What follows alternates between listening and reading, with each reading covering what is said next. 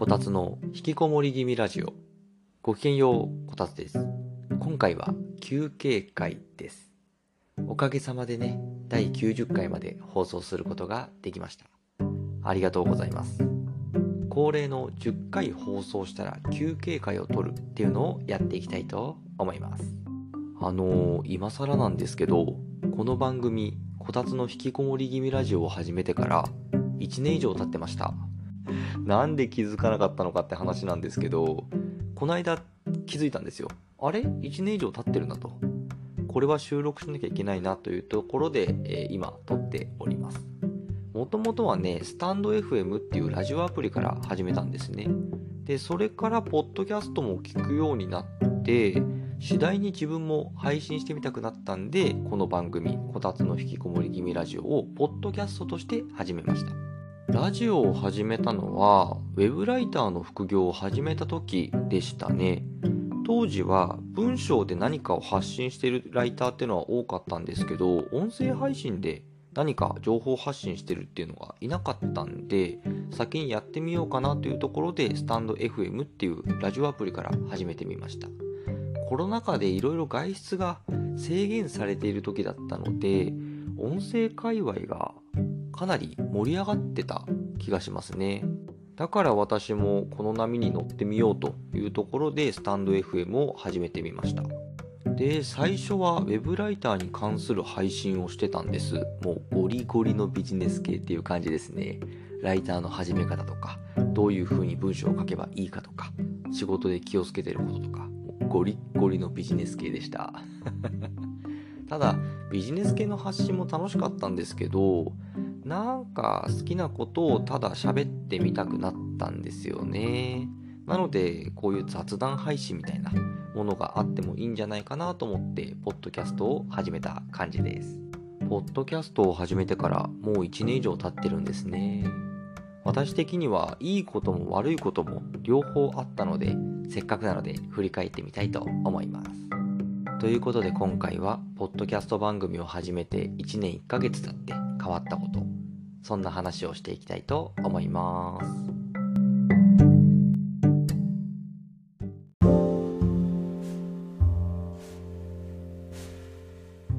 ポッドキャストを始めて1年1ヶ月が経っていました。今この収録をしているのが12月の頭なんですけど、第1回目の放送が2022年の10月だったんですね。ただ、収録をしてあげたのがもう10月の後半、もうほぼ10月末ぐらいだったので、実際はまあ1年1ヶ月なのかなという計算です。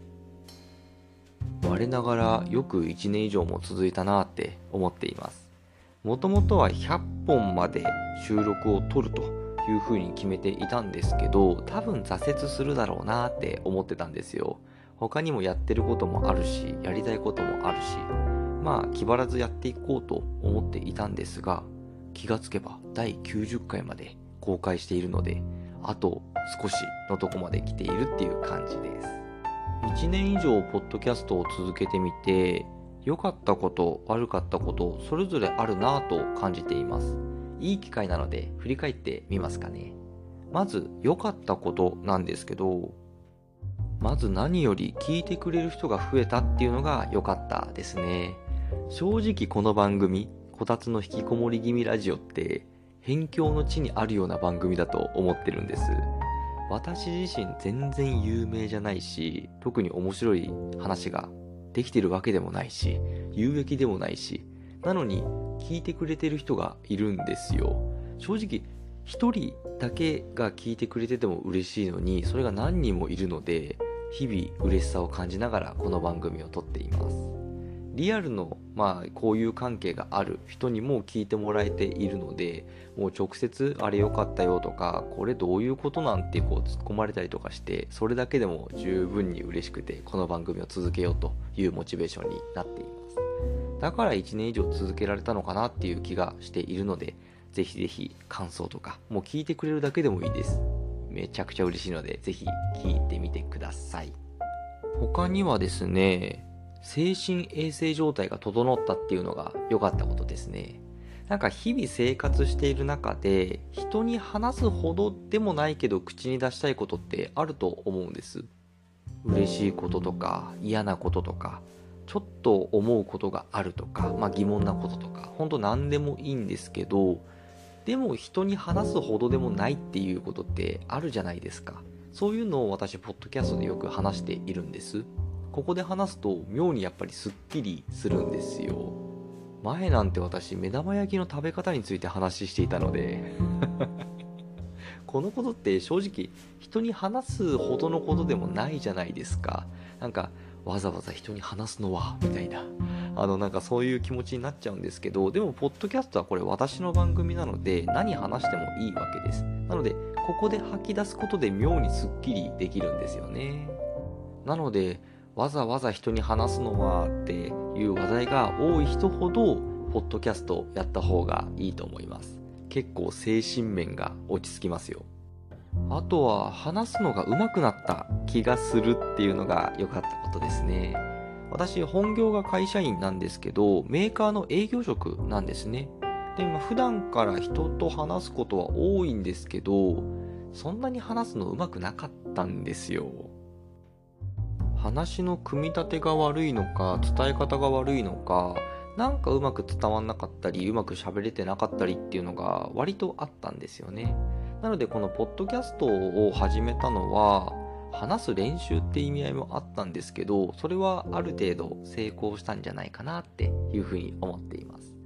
仕事でセミナーというか講師っていうのかななんかみたいなことをすることも多いんですけどこの番組を始めてよかったですね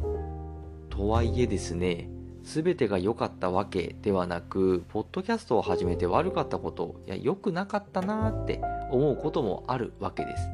まずですね、収録する時間を作るのが結構面倒だったんですね。私、これ、収録できるのは妻が家にいない時だけなんですよ。なんか、妻は私が収録している姿を見たくないらしいんですね。なんていうか、家族の SNS を見るのはなんとなく恥ずかしいみたいな感覚と同じで収録してる私の姿を見るとなんとなく気恥ずかしい感覚があるらしいです。なので妻が家にいる時は私ポッドキャストの収録できないんですね。これを収録している今は妻が寝たので収録しています。なので結構今夜遅いですね。我が家は2人ともフルタイムで働いているので妻のいない時間を確認しながらこういう収録を撮るってやるのが結構大変だったかな。他には話すネタを考えるのがきつくなってた時期がありましたね。この番組は家の中について話すっていうのをテーマにした番組なんですけどちょっときつい時があったんです。話せることはあるんですけどいやこのネタ需要なくない？みたいな。結構しょうもないネタが多くてですね、これは公開できないなぁなんて思いながら撮り直ししたり、台本書き直ししたりしていました。番組名も引きこもり気味っていう割に結構外出が増えちゃってたんですよ。なので家の中のネタが見つからない時もたまにあって、うん、ちょっと番組のタイトルミスったかなっていう風に考えてた時もありましたね。あとは聞きたい番組が増えすぎて耳が足りなくなったってことですね。ポッドキャストを撮っていると、まあ、聞きたい番組もどんどん増えてくんですよ。通勤とか移動中とかに私、ポッドキャストをずっと聞いているんですけど、聞きたい番組が増えすぎて、通勤時間だけじゃ足りなくなっちゃったんですね。1話あたり30分の番組もあるし、在宅勤務の時はもうポッドキャストをひたすら流して仕事してたんですけど今基本的には出社することになってしまったので聞けなくなっちゃったんですね。また在宅勤務してポッドキャスト聞きながら仕事したいなーって割と本気で思ってます。こんな感じでポッドキャストを1年以上やってみたら良かったことも悪かったこともそれなりにあったかなっていう感じです。で今後この番組どうしていこうかなっていうところなんですけど第90回まで来たのであと10本公開したらもともとの目標であった第100回まで放送できるかなというところですなのでこの番組今後どうしていこうかなっていう感じなんですけどうーん、ゆるく続けると思います。今は1週間に1本公開してるんですけど、仕事が忙しかったり、妻がずっと家にいて収録できなかったりするときは2週間に1本公開したりしていたんですね。第100回まで公開したら、まあ、ゆるく不定期で活動するのもいいなっていうふうに思いました。仕事も忙しくなってきたし、やりたいことも増えてきたので、1週間に1本絶対公開するっていう風に決めちゃうと、ちょっとプレッシャーになっちゃうんですよね。なので、撮りたい時に撮るっていう緩いスタイルでやっていこうかなっていう風に考えてはいます。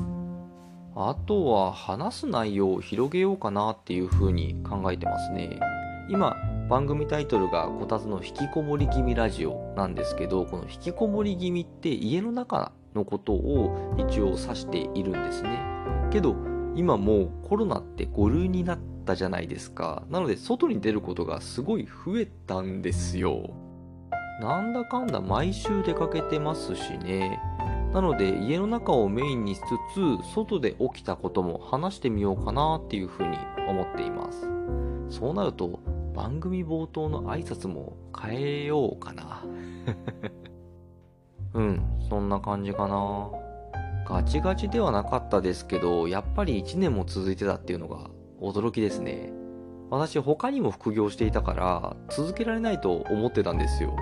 ウェブライターとブログだけでも忙しかったけど、それにプラスしてポッドキャストもやってたから結構忙しかったですね。